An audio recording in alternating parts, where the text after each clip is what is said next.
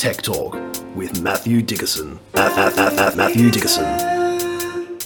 Tech, tech, tech, tech talk. Tech, tech, tech, tech, tech, tech, tech talk. Sit back and relax. It's time to talk technology.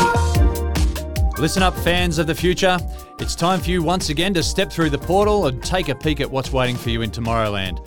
It's Tech Talk time with Matthew Dickerson.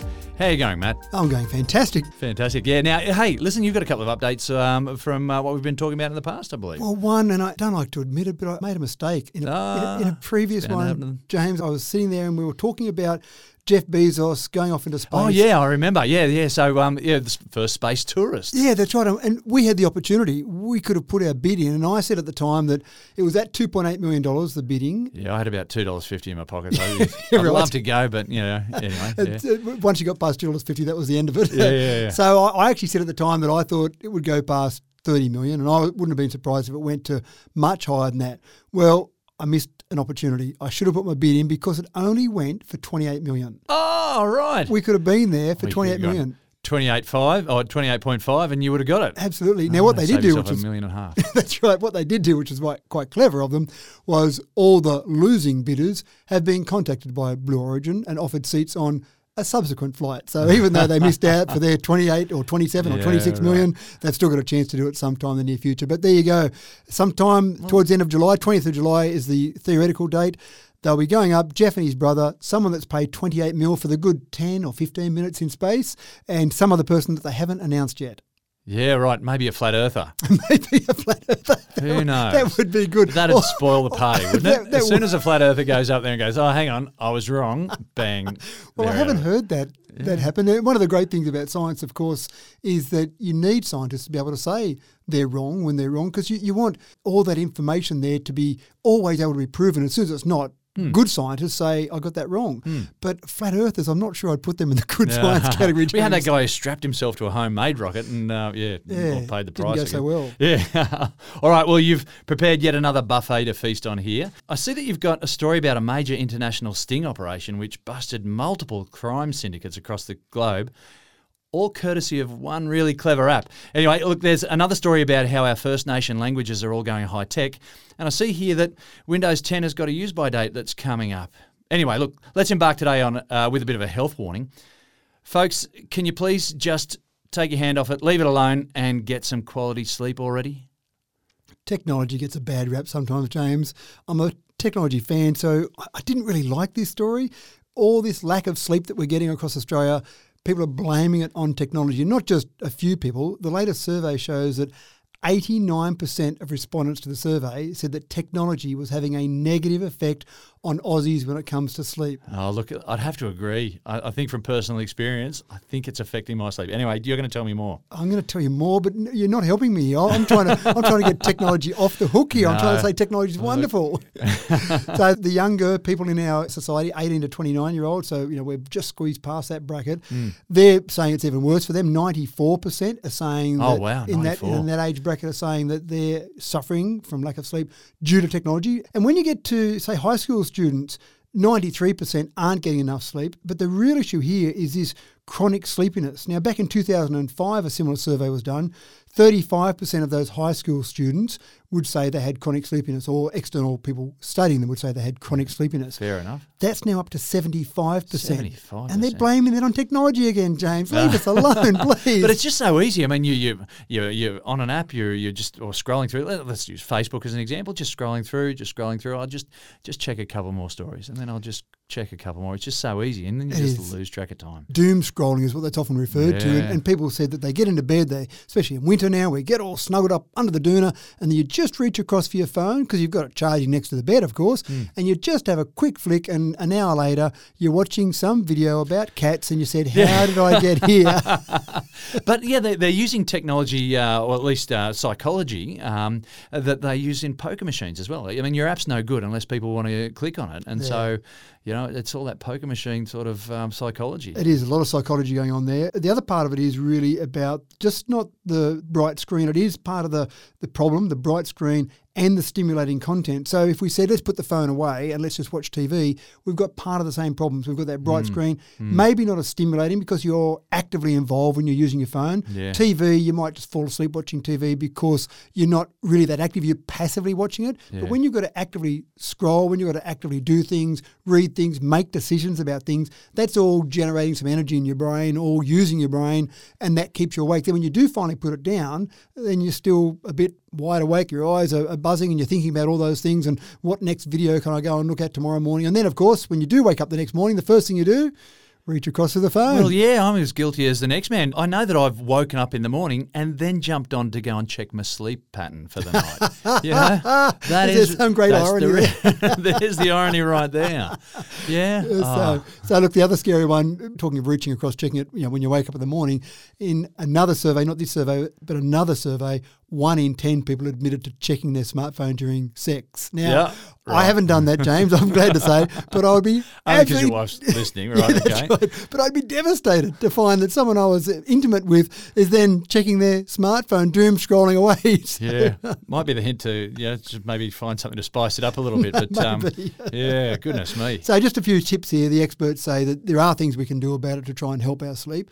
Don't rely on our willpower is the first one. Get the phone out of the bedroom because if it's there, it's just too tempting, which means we might have to change a few things like an old fashioned alarm clock. Most people rely on their phone for their alarm.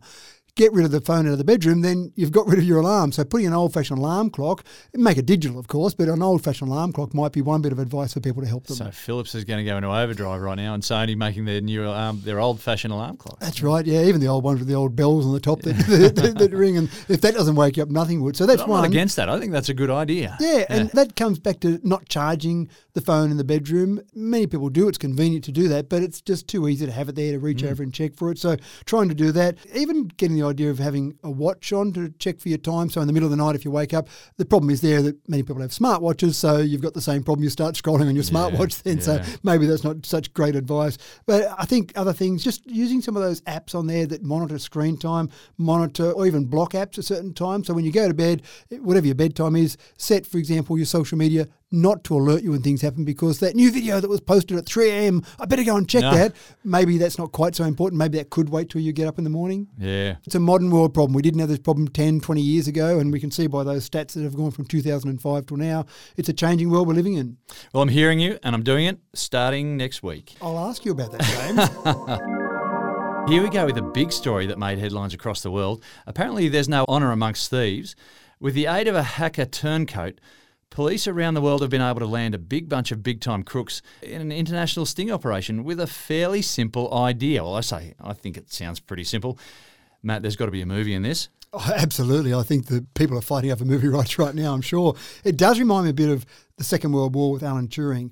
People are familiar with Oh, the Enigma. Enigma code. Yeah, yeah, the yeah. Enigma, which was the German machine they used to encode and decode messages. And they thought that was a pretty safe way to communicate. The number of possibilities was about 1.59 by 10 to the power of 20 different codes could be entered in Enigma. When I'm sending a message to my German counterparts, I'm pretty confident that no one's going to crack this code. Of course, Alan Turing, the code breakers at Bletchley Park, managed to do that.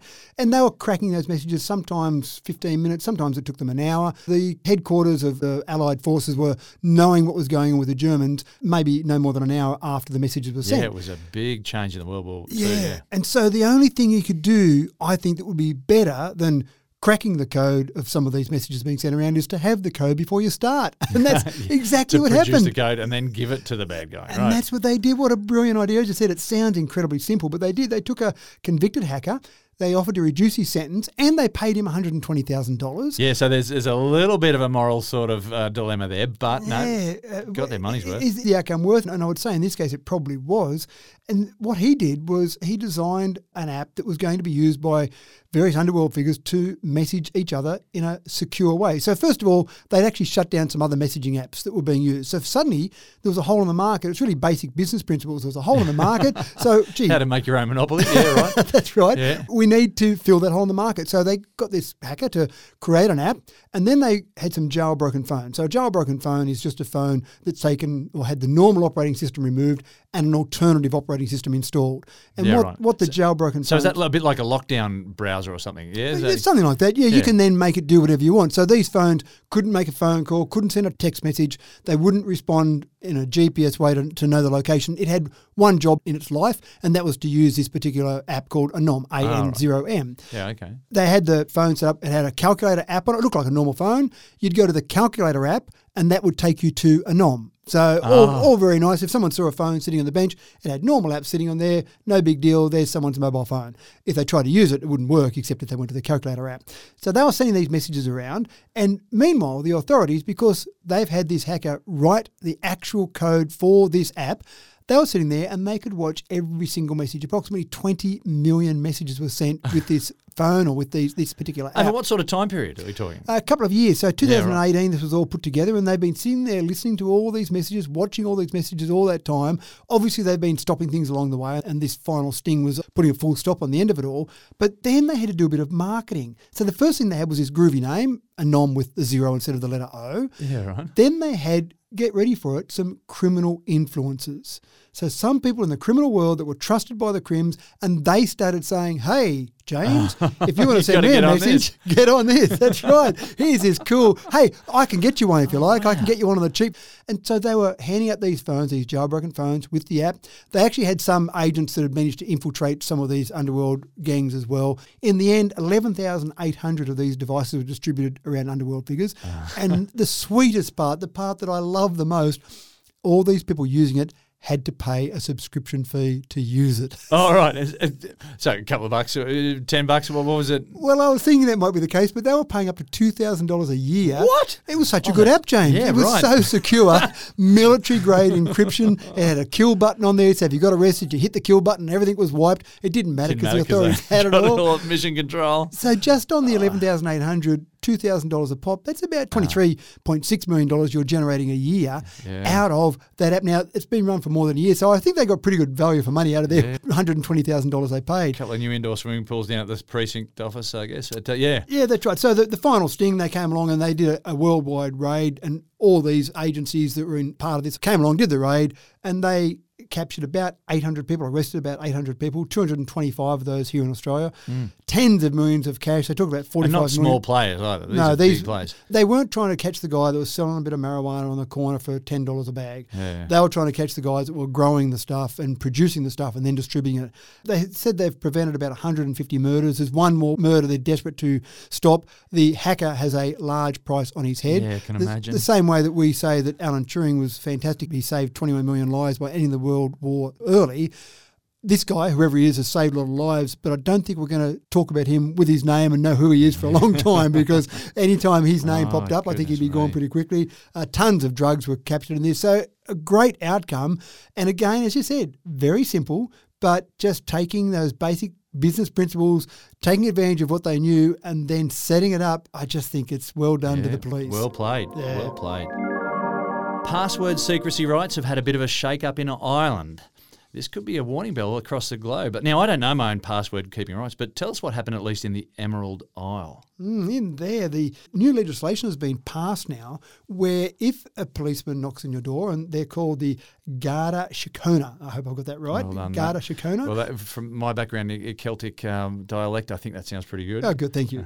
so the the Garda Síochána at the moment, if they before this legislation was passed, if they pulled you up and said we've got a search warrant, we want to be able to search your car or your house, and by the way, hand over your phone, they could search everything, but you didn't have to give them your password of your phone. Yeah. And with our modern world, it's an example of legislation not necessarily keeping up with what's happening because in a modern world, you might go and search a car, search a house, find all sorts of incriminating information, but the phone, the messaging that we know, just even from the last story, the messaging that would go on, on a phone hmm. would be absolutely vital to any case. So they've changed legislation now that they can actually ask for that. I'm not a lawyer, so I don't actually know what our laws are in Australia.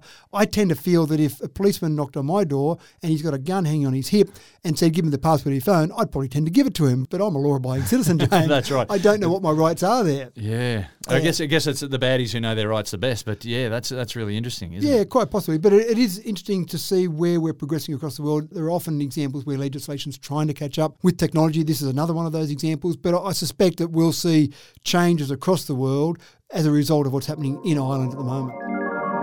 Languages of our First Nations people have been coming back into prominence in recent years.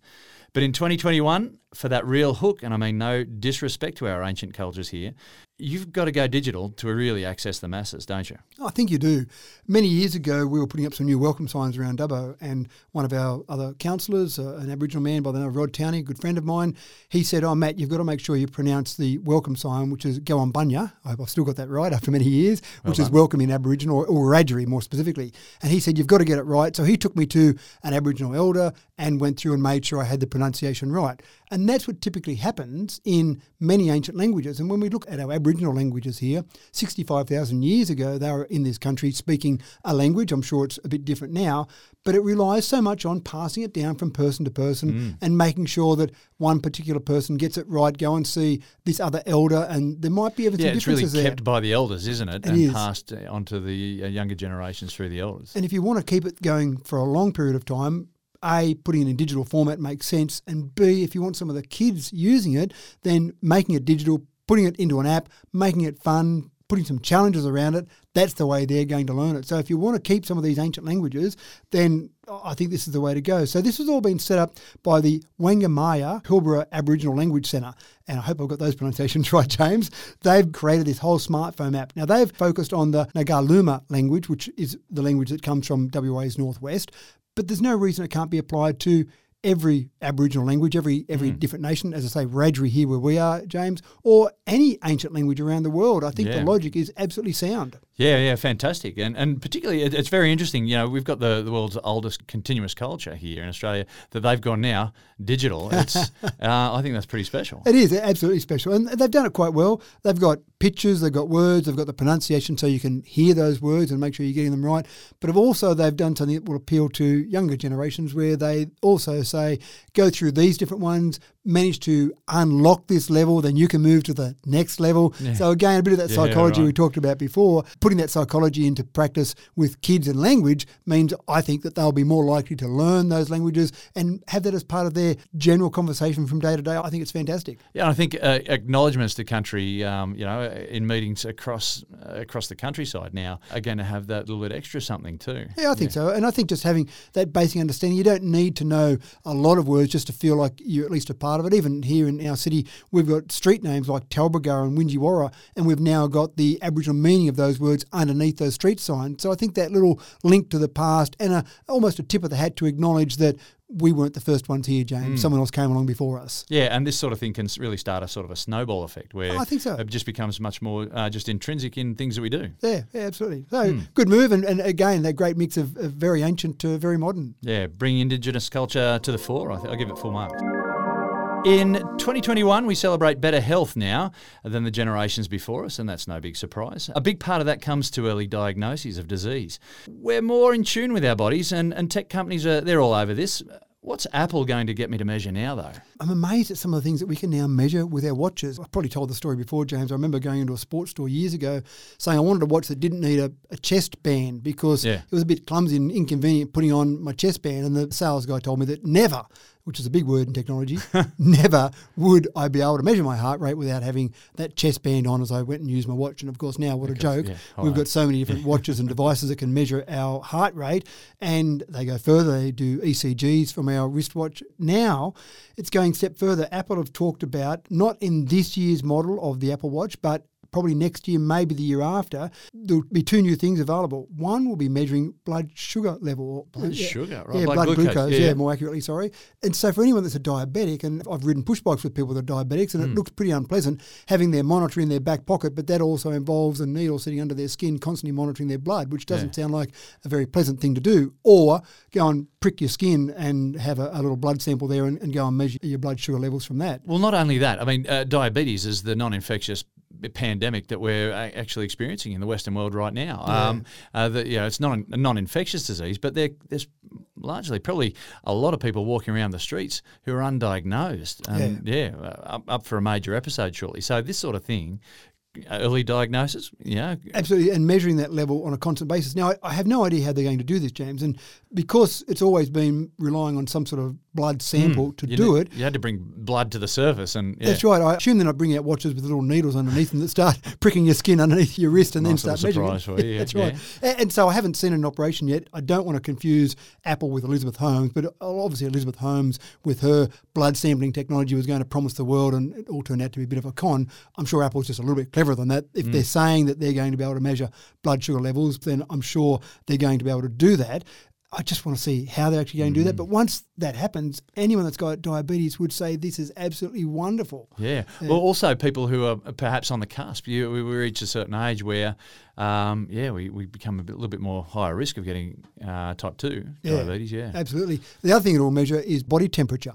And Oh, you were talking about this sort of stuff earlier on, and with thermometers that are connected by the internet too. yeah, that's right. So the schools that are being rolled out now in, in New York, the free thermometers, so you can try and have detection of various uh, diseases, various you know. Yeah, well, cold, it's, it's one of the first symptoms is an elevated uh, body temperature. And they were finding in that particular example where they were days ahead of where COVID 19 detection was up to in the state because they had body temperature. Now, if you can do that, hopefully we get past COVID 19 and we're getting clearer at some stage in the near future, but still just having body temperature monitored, it could just be as simple as my body temperature's up. I shouldn't go to school today, I shouldn't go to work today because it looks like I'm getting the flu and I'm going to infect other people. I'll stay away. It might be a new excuse to ring up your boss and say, sorry, my Apple Watch just said my body temperature's up by 0.5 degrees, I better stay away. But this sort of early fair detection again, yeah, fair enough. This sort of early detection again is one of those things I think that will help us take that information and then do something with it. I hope, and that's the big thing here, when you check your heart rate, your ECG, your, your blood glucose, your body temperature, then you say, I'll do something with this with real professionals rather than I'll go and get on Google now and just check what that all means. Yeah, right. Our next story is going to get my blood boiling, right? Now, I've grown up with developing technology through the 80s and 90s, the noughties and the teens, and, and I get it. You, you've got to move with the time. But, Matt, I'm tired and I don't want to let go of Windows 10. I'm comfortable with it. Please don't tell me we're moving on. Well, Again. Just block your ears for about three minutes, oh, please, James. Oh, no. so on the 29th of July 2015, you remember the date well, Windows 10 was released. Yeah. And I'm sure you had the same not that feelings. old. That's right. You had the same feelings then going, no, a new operating system. Why? Yes. And Microsoft moved past their old model, which used to be about every three years. There was Windows 95, or there was Windows 3.1, then 95, then 98, and Windows 2000. So they had new operating systems about every three years. They've moved past that now, and with Windows 10, for example, it's been around already for six years. They've gotten to the point where they basically do a major release twice a year. So they're doing major feature updates and doing lots of patches along the way. But they have now made the announcement. They've officially said we're ending support for Windows 10. You've got a little bit of time up your sleeve yet, James. Okay, that's, so they're ending support. They're ending support, Right. but when they say they're ending support, you know that that's Yeah, the end time is nigh. to get ready for the next That's one. right. But they're saying they're ending support on the 14th of October 2025. So we've got four years left yet. When they officially end support, what typically happens is no more new features will come out. They'll still fix bugs, they'll still fix errors in the code, but they won't typically bring out new features. But what that means is probably very soon now, Windows 11, 11, will be come out. yep. And there's been a few little teasers. There's been some announcements by Microsoft in terms of some new event coming. It might be at 11 a.m. on a certain day. They've put out an 11 minute video to talk about it. They've got some little shadowy images that look like maybe a one and a one beside each other. So you've got a few little hints there. It seems pretty obvious to me once they've announced that end of support, Windows 11 is coming. Sit back, prepare yourself for it, James. I still haven't properly let go of Windows 95, but you know, we, we'll just move on, I guess. Here's big news. Japan is about to shake the energy tree as they dive into hydrogen. We've been talking a bit about hydrogen lately, and Japan's about to really throw themselves into it. I love bold moves like this. It- is a uh, bold like this move. is a change that someone else has to deal with, by the way. But yeah, Yeah, that's right. Eventually you have to deal with it, but let someone else take the pain first. So Japan is a large economy, third largest economy in the world, and they've done that on the back of importations of oil, gas, coal. It's not that big a landmass and they don't have a lot of natural resources. I mean, when you talk about, say, Australia, for example, Japan is one twentieth the land mass of Australia, so much smaller. And again, we don't see those resources that we, we were very lucky in Australia with all those resources we have. So they've had to make do in other ways. They've imported it. They did go down the nuclear path, which seemed like a sensible way to go. Except, Until Fukushima, yeah. Yeah, just a little problem there, which kind of dented the confidence a little bit of uh, just about everyone in Japan. So that's been something they've had to pull back on. So they're looking for what their energy source of the future will be. And you've hit the nail on the head. They're saying that hydrogen is the way they'll go forward. They're aiming for a net zero energy economy by mm. the year 2050. Still a long way away. I'd like them, I'd like the world to be more aggressive about that, but they're aiming for 2050, and they're saying the only way we'll do that is with hydrogen because there are some problems with renewables in terms of their problems they've got because of that lack of land mass, lack of potential in terms of storage of that power. They don't like relying on China so much. China is now producing about 80% of the world's batteries. Mm. They see that as a risk factor. If China decides to stop supplying the world with batteries for whatever reason they might, then that creates a major problem. China also supplies about 80% of the world with solar panels. So if you're relying on mm. solar panels and batteries, that creates some major issues for you. The big issue, though, and we've talked about this before, which is why that story last week out of Geraldton, where they're trying to produce some green hydrogen, the big issue here, of course, is that when you produce hydrogen at the moment, it's mainly produced by dirty power, oil, gas, coal, whatever it might That's be. That's the big dilemma, isn't it? It yeah, is the big dilemma. Yeah. So they're looking at ways they might be able to produce that, or they might be able to import, and that's good news for Australia because we have the potential to produce lots of green hydrogen, and then getting it to somewhere like Japan, I think, is a no-brainer. That the economy for us from Australia will benefit enormously out of something like this. But then it comes down to transportation. And one of the issues with transportation of hydrogen, it's a bit easy to transport in liquid form, and obviously you don't have such large containers. You either need large pressure to keep it in there in liquid form or very cold. Or and super low temperatures. Yeah. yeah. and that's a bit of a problem because it doesn't turn into a liquid from a gas until around about minus 253 degrees Celsius. So about 20 degrees yeah. off absolute zero. that's right. Not far to go off the, the lowest temperature you can get. yeah, yeah wow. they're also looking at something interesting there. They're looking at ammonia rather than just straight hydrogen. They're looking at ammonia, and the compound ammonia gives you most of the benefits of hydrogen, but from a storage perspective, it only needs to be minus 33.3 degrees Celsius to turn into a liquid. Hmm. So that makes it a bit easier to transport. And then you start to see potential for things like planes in particular and ships to a lesser extent. Because with something like a plane, sure, we've got some electric planes, but we're talking about short haul electric planes. You're talking about going for a, a yeah, 400, right. 600 kilometre trip, maybe some of those common routes that are less than a 1,000. But going from Sydney to LA, 13,000 kilometres, doesn't really work with electric plane and you can't really refuel halfway. It's a bit tricky to, to get that refueling going halfway. Right. And, and if we're transporting it as ammonia, the only waste product is effectively nitrogen, which is what 78% of what we're breathing anyway in the, in the air. The same benefit when you've got ammonia or hydrogen, the same benefits you get where the output from it is not the problem. It's the creation of it in the first place. Mm, so mm. obviously that's where we're aiming. So when you start to talk about planes, you start to talk about planes with hydrogen or maybe ammonia, then you've got much better density, much better energy density of that, just like, say, for example, jet fuel got good energy density. So it is a good replacement for something in a plane. Ships as well, when you talk about ships, imagine if you have some these ships that do incredible numbers of kilometres and putting batteries in them to keep them going all that way, pretty big ask. It'd be better than a plane, but still pretty tough. Again, convert that to hydrogen or ammonia, and you've got a pretty good solution. So Japan is focused on this. They've got some things in place where they're really focused on getting to that point where they'll produce it. Some people have said, well, hey, why don't we just use that dirty power to produce the hydrogen, and then we've got clean power, so it's a, a net sum zero game. But of course, it's not. First yeah. law of thermodynamics means you yeah. can't create energy; it only gets changed form, and you're obviously losing a bit along the way. So you're never going to get the same out as you get in, so you're not really achieving much in that way. So it's really got to be green hydrogen is the way to go forward, and, and Japan uh, understanding of that. Yeah, well, uh, I guess they're going to be some world leaders in Japan um, that are going to um, show how it's done. Someone needs to do it, mm. and Japan have been innovative over the years in a whole range of different ways. So if Japan does it, that's great. And again, I see us benefiting in this country from it. Now, there are already a couple of settings on phones these days if you're visually impaired to support you, but Apple has seen an opening in the market and is souping it up even more for people with vision impairment. Uh, tell us what's going on there, Matt. It's always tough, James, talking about something that you don't actually use, and you don't experience.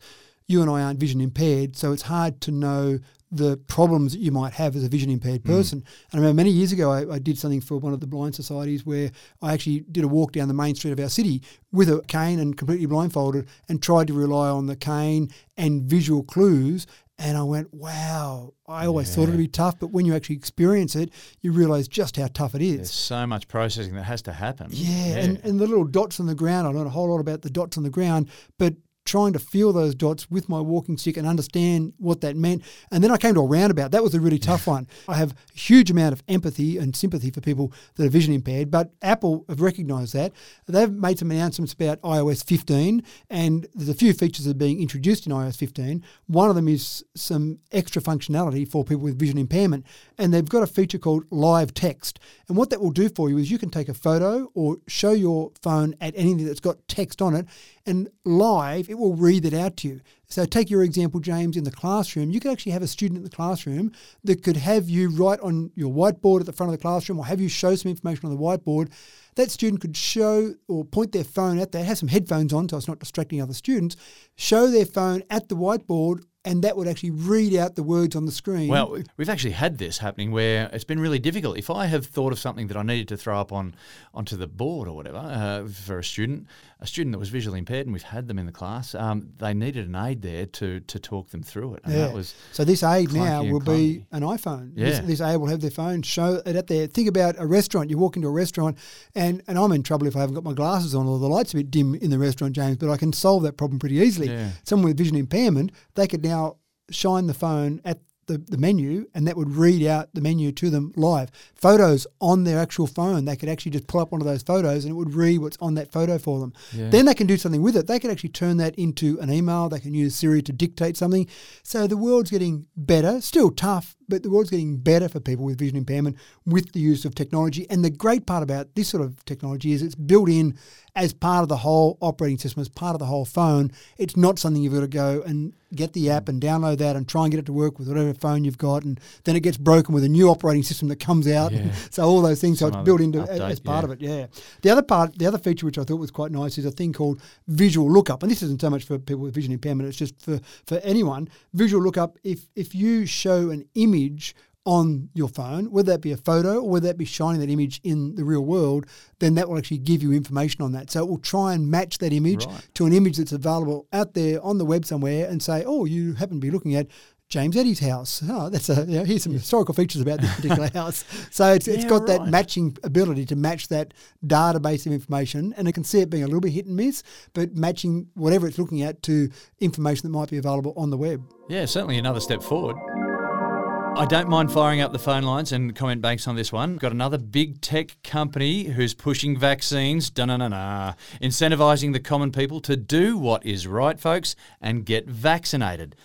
Tell us, Matt, what's going to upset the anti vaxxers slash flat earthers slash aluminium foil hat wearers now? Well, I'd say you and I would probably upset them to begin with, James. Yeah, but, but this, straight up. this item in particular is going to upset them because Verizon in the US, so they're the largest mobile carrier in the US, they've come up with the idea of they're, they're concerned that not enough people are being vaccinated. They're concerned the government's not doing enough. So, as any good organisation can do, they can sit back and complain about it, sit back and say the government harumph for rumph, or they can do something about it. They're offering a 10% discount on any accessory that people buy when they come into one of their mobile phone shops or go online.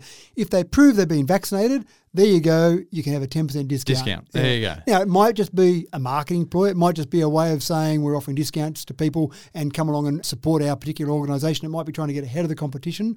Or it might just be a way of saying, America, we want you to get vaccinated. vaccinated. Oh, jeez. So I thought Yeah. it was quite a clever idea. Yeah, and there shouldn't be any penalty with that, folks. Um, but yeah, we, we just wait and see what happens uh, with the anti vaxxers and their response to that. As much as it would be nice for people to say, I'm going to get government. vaccinated because it's better for society, maybe some other people need a bit more of a, a push along and maybe a 10% discount on accessories is enough to get you excited about getting vaccinated. Who knows? I'll see if it actually increases their sales. See how that goes.